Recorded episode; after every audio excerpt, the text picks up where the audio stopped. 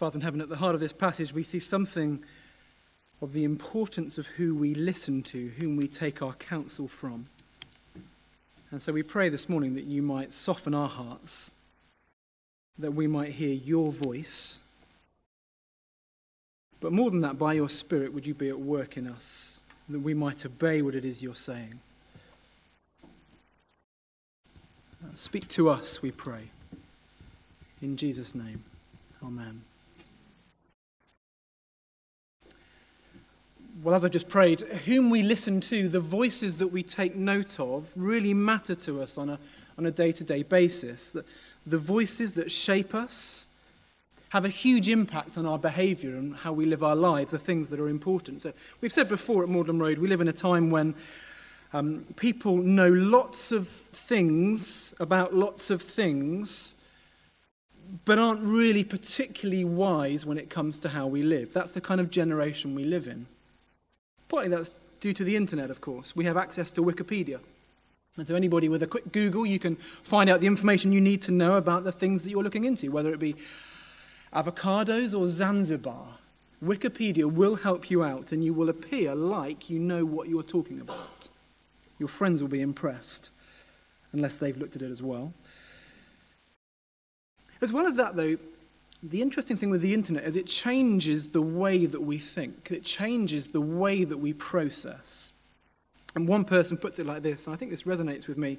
Um, what the net seems to be doing is chipping away at our capacity for concentration and contemplation.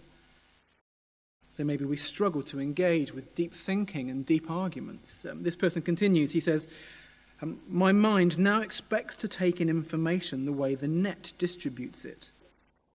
Once I was a scuba diver in the sea of words, now I zip along the surface like a guy on a jet ski. There's something in that. We're not particularly wise. Everything is quite shallow, not very well thought through.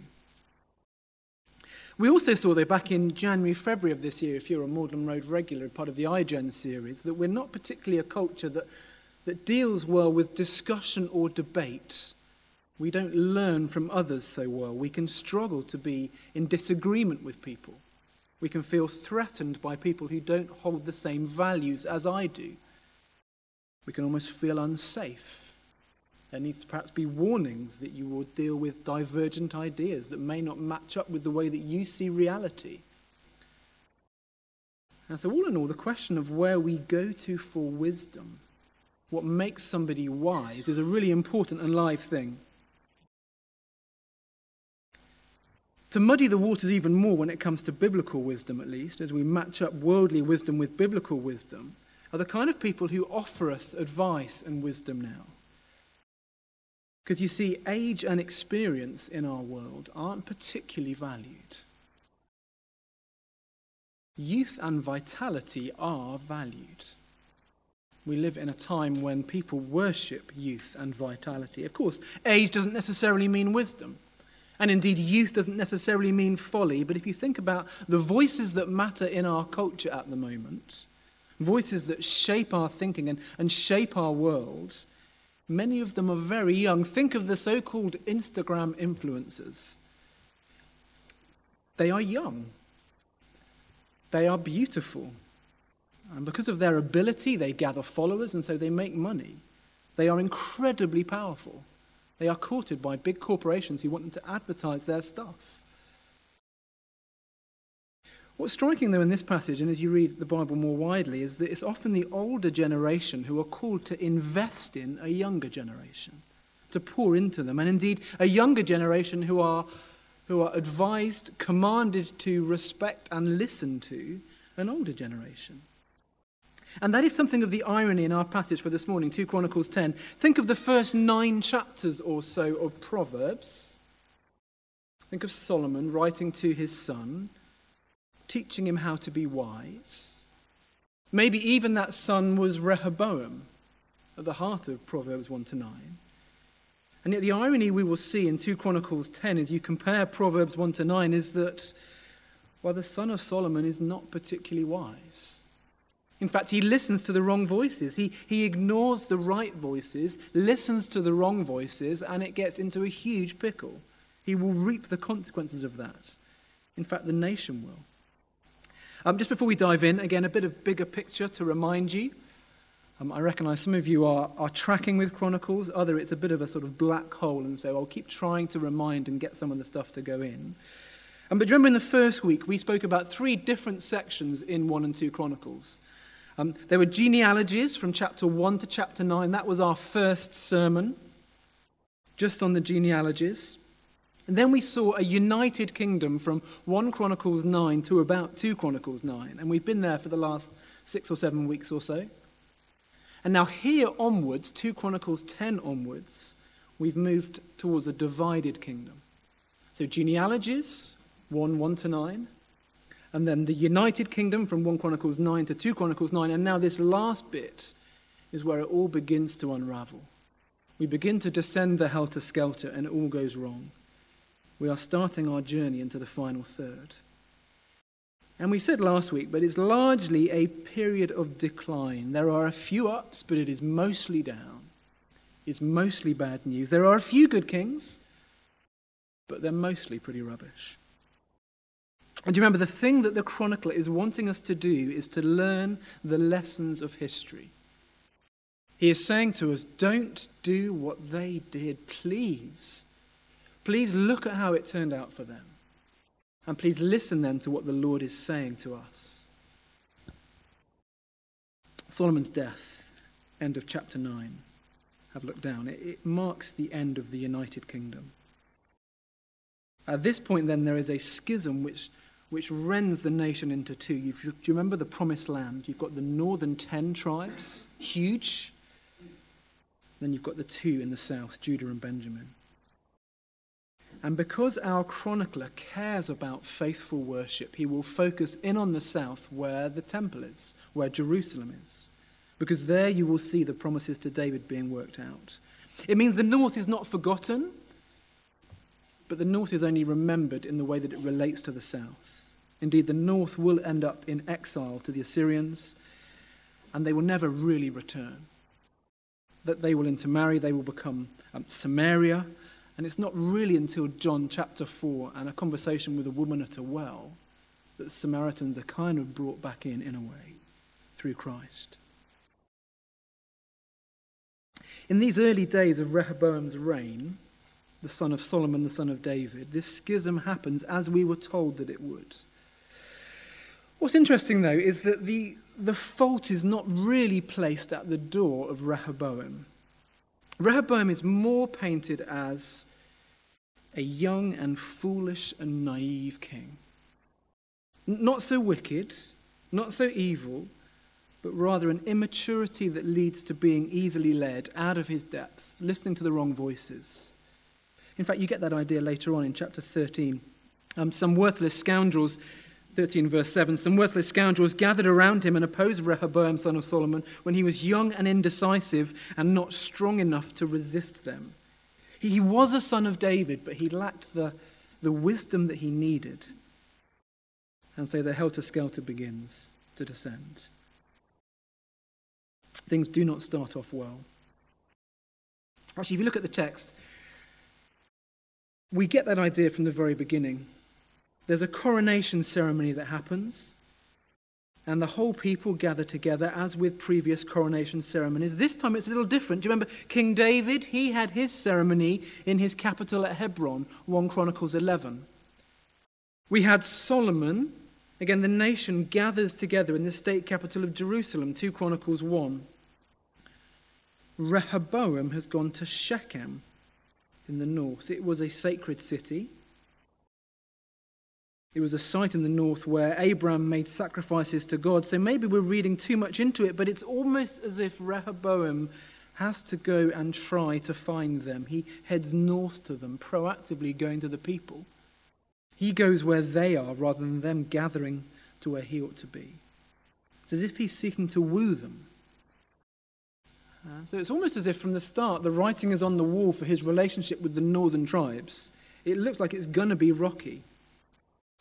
But uh, among them comes a man called Jeroboam. And we need to understand a bit about who he is too.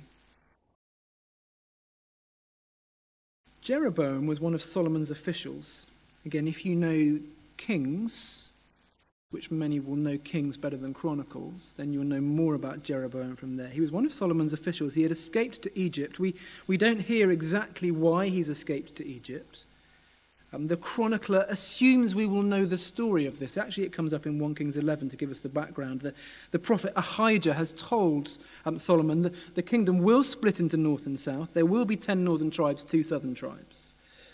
Why does God say he will do this? Because they've forsaken me. They've worshipped Ashtoreth, the goddess of the Sidonians, Chemosh, the god of the Moabites, Molech, the god of the Ammonites, and they've not walked in obedience with me, nor done what is right in my eyes, nor kept my decrees and laws. The writings on the wall. Solomon, Solomon's kingdom will be split. Jeroboam will go to the north, and Rehoboam to the south. But Jeroboam returns for, for Rehoboam's coronation. And I think we're meant to feel it's a bit awkward. Who sent him an invite? What is he doing here? He is something of a rebel king in the north. That's in verse 2. There is no food fight. But what does happen,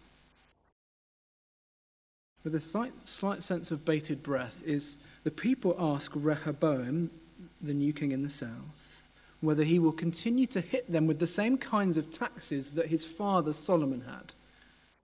That's at the heart of this passage. They were being crippled by the king who seemed to be overtaxing them. Why would that be? Well, presumably because temples are expensive, because palaces are expensive, and so the people are feeling the pinch. And so, to fund and to facilitate these enormous building projects, the taxes are high. And so the people say that it's finished. What's the plan, Rehoboam? What are you going to do about taxes? You can ease off a bit, can't you? Verse 4. Your father put a heavy load on us a heavy yoke on us, but now lighten the harsh labor and the heavy yoke he put on us, and we will serve you. And on the face of it, their request is totally justified because the Old, the Old Testament kings were not allowed to exploit their people. If you remember the Deuteronomy passage from previous weeks, chapter 17, he wasn't allowed to acquire too much by way of possessions or wealth or treasure or horses in case he gets proud and greedy. The law said no, and so the people say, Remove the taxes, please. Rehoboam, well, no snap decision to start off with. The ball's in his court. He goes to inquire of his advisors. He goes to speak to his consultants, gets back to them three days' time. He puts the brake on. It seems a sensible plan for a new king.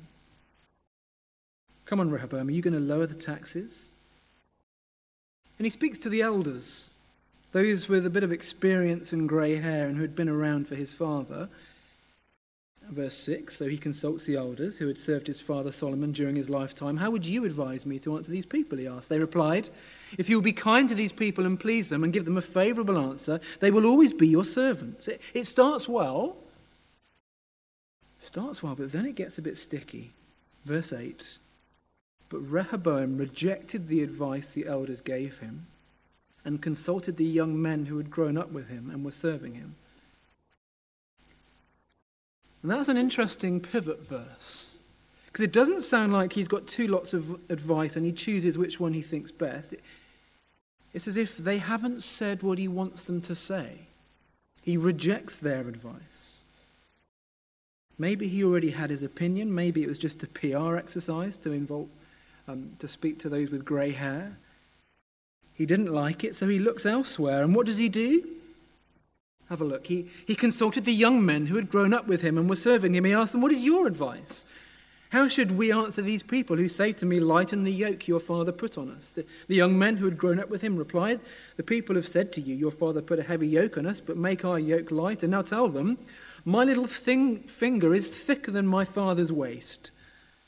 My father laid on you a heavy yoke, I'll make it even harder. My father scourged you with whips, I will scourge you with scorpions.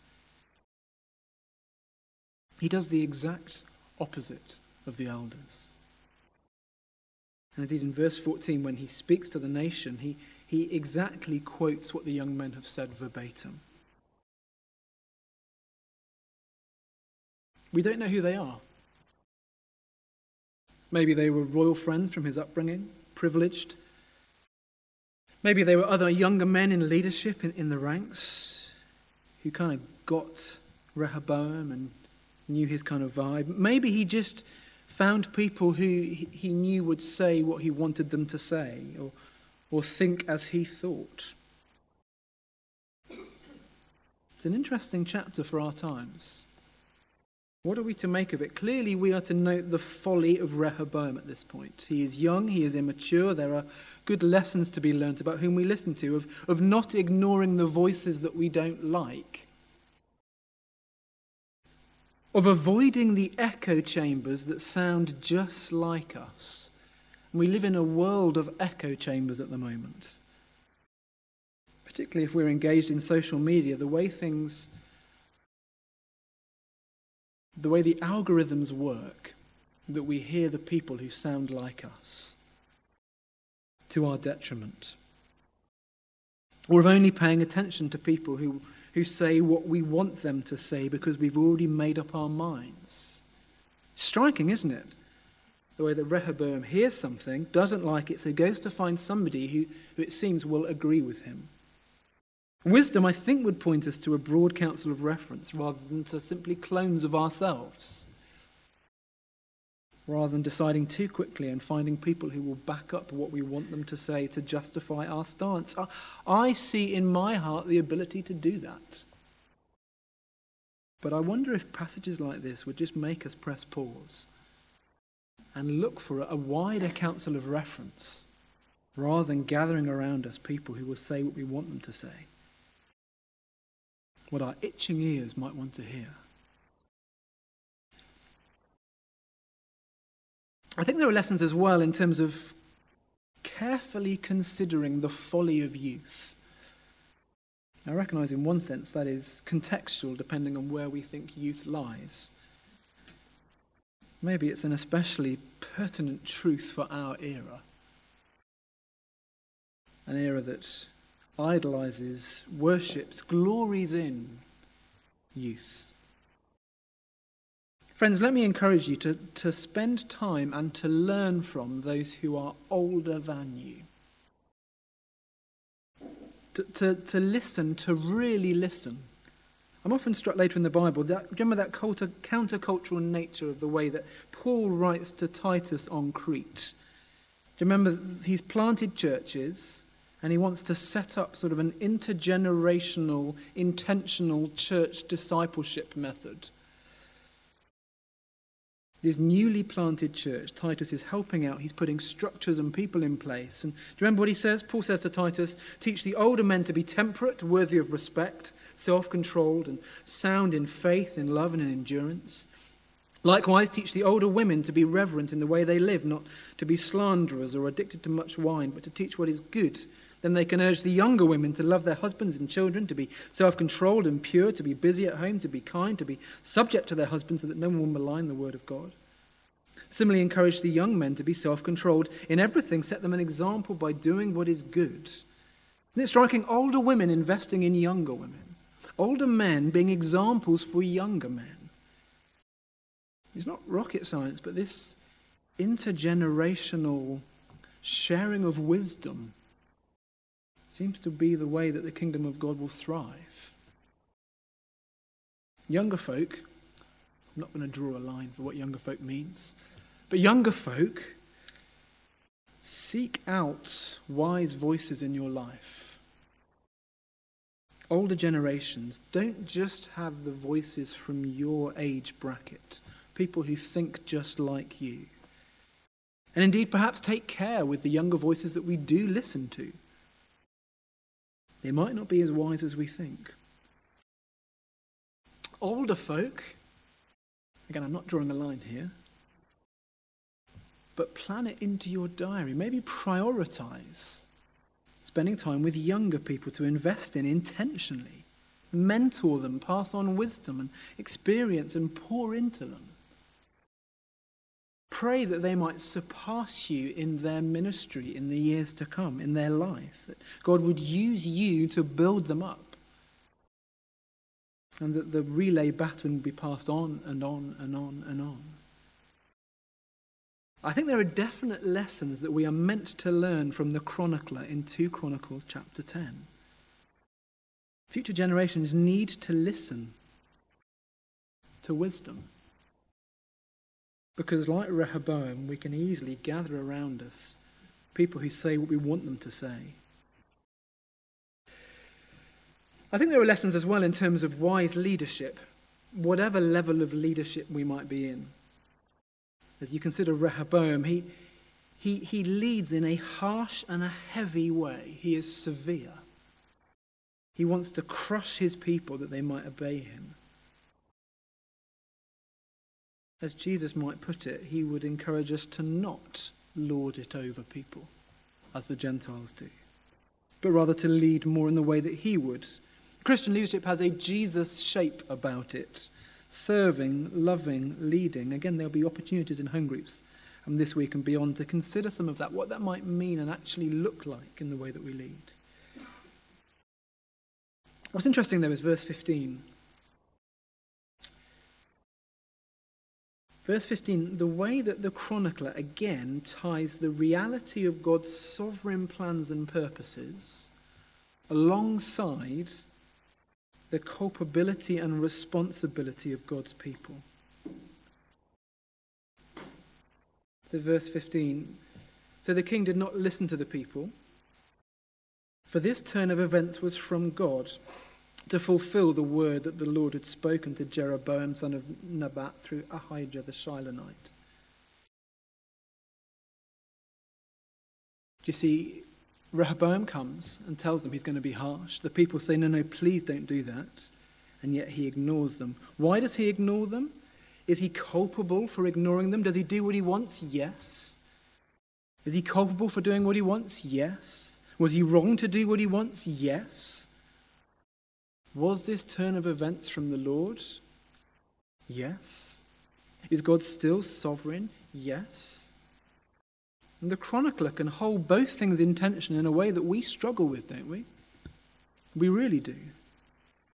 It's a liberating truth, even in darkness and hardship and frustration, when we still may be culpable for what we do.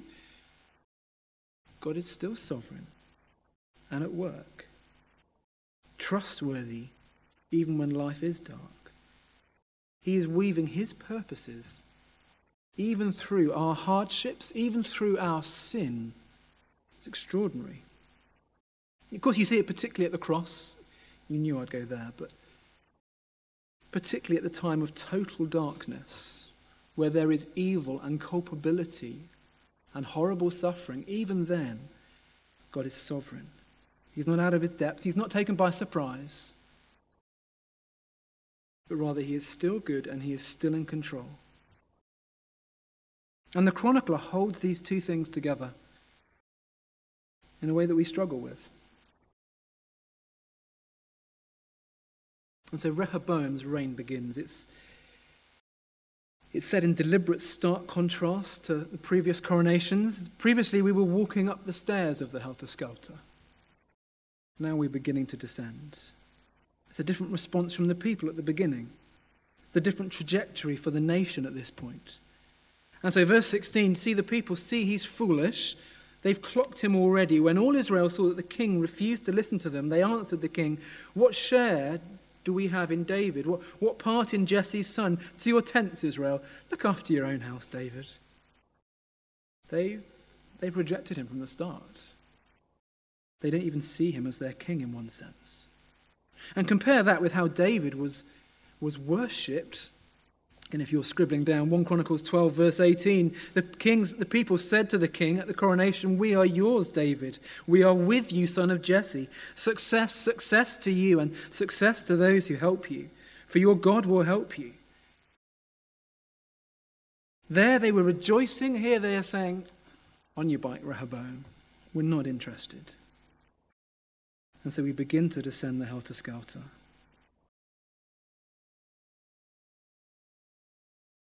Again, actually, it's striking. It ties in with last week, if you remember, as Ellie was teaching the children and reminding the rest of us. This concept we saw last week of seeking the Lord comes again and again. So, 2 Chronicles 12 and verse 14 on the, on the next page, they look back and reflect on Rehoboam. And they say he did evil because he had not set his heart on seeking the Lord. And where David, Rehoboam's grandfather, did have a heart who sought the Lord, he wasn't perfect, we've seen that. Well, so Rehoboam's reign begins with foolish advice from foolish friends. He's easily led. He's listened to the wrong voices. He's not sought the Lord.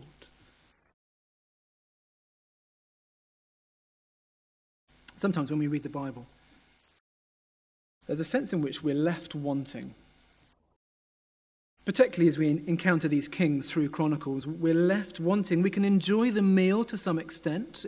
All scripture is God breathed and useful for teaching, rebuking, correcting, training in righteousness. We're meant to see what it meant. We're meant to see how it applies. There will be ethical imperatives that come from it for us. We're meant to consider wisdom and who we listen to. But in reality, it's a little bit like eating fast food, isn't it? You finish your fast food of choice, and two or three hours later, you're hungry again. In fact, you're starving. You felt full up, and suddenly you realize there's nothing of real substance there. Yes, there are things I can chew on, but actually, I need more. I need something that will truly satisfy me. And so, with an account like Rehoboam, there's a sense in which it's meant to point us forwards.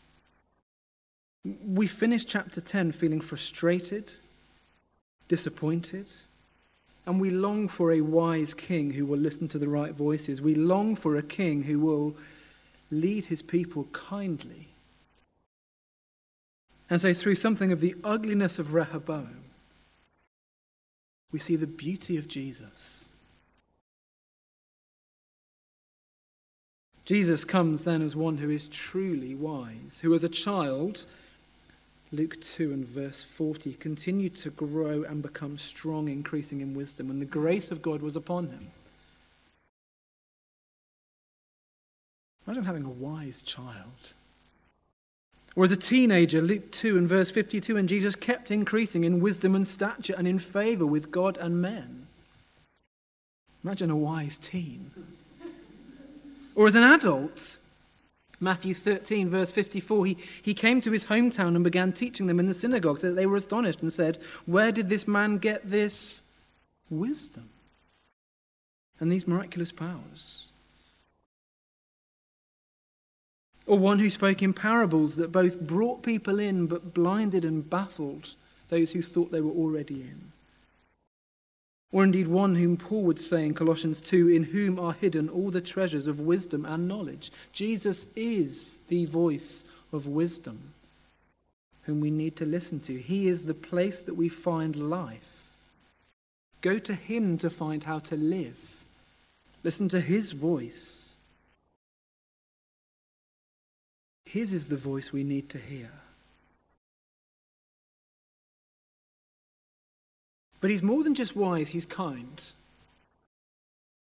In fact, he's a, he's a servant. And where Rehoboam sought to squash his people and crush his people, force them to serve him, Jesus, Jesus is crushed. He is scourged for us as he loves us and lays down his life for us. He is the kind of king who comes with kindness and a yoke that is easy He's not like Rehoboam. We were here a few weeks ago with um, Steve Robinson on our day away.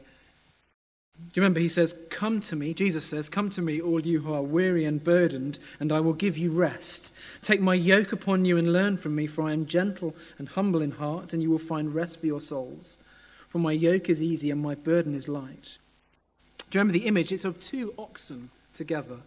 One experienced and able and able to take the strain and bear the load. That's Jesus.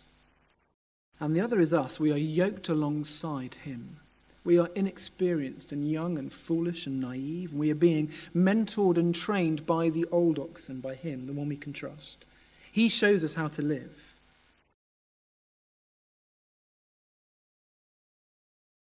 And so if you're one feeling burdened and weary, and overloaded and like you can't carry on. And even perhaps, you might not admit it publicly, but even perhaps you feel like Jesus is a bit of a Rehoboam because you feel so overburdened. And you're doing stuff that you think he's called you to do and you were sure, but you're just not so sure now. Well, remember that Jesus is the one who bears our load. He shares our burdens, he sets the trajectory. And his yoke is easy, and his burden is light. Do you see, through the folly and the harshness of Rehoboam, we see the wisdom and the kindness of Jesus. Rehoboam, in his ugliness, shows us how beautiful Jesus is. Let me lead us in prayer. Father in heaven, all kinds of things to chew over for us off the back of this passage. We we pray that we might be a people who, who long for true wisdom, who don't simply gather around us, people who say what we want them to say, but love us enough to give us wise advice. In a world that idolizes and worships youth, might we honor and respect and love those more elderly among us, those who have experience and wisdom and have lived. Make us, please, a wise people. Make us a wise church. But we thank you, too, that through, through the folly and harshness of Rehoboam, we see the wisdom and the beauty of Christ all the more clearly. Thank you that his yoke is easy and his burden is light. And so, Father in heaven, we pray particularly for any who are feeling crushed at this point, overwhelmed by, by life, overwhelmed by the reality of sin and suffering.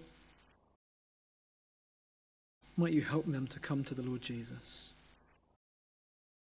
Come to the one who said, all who are weary and burdened, come to me, and I will give you rest.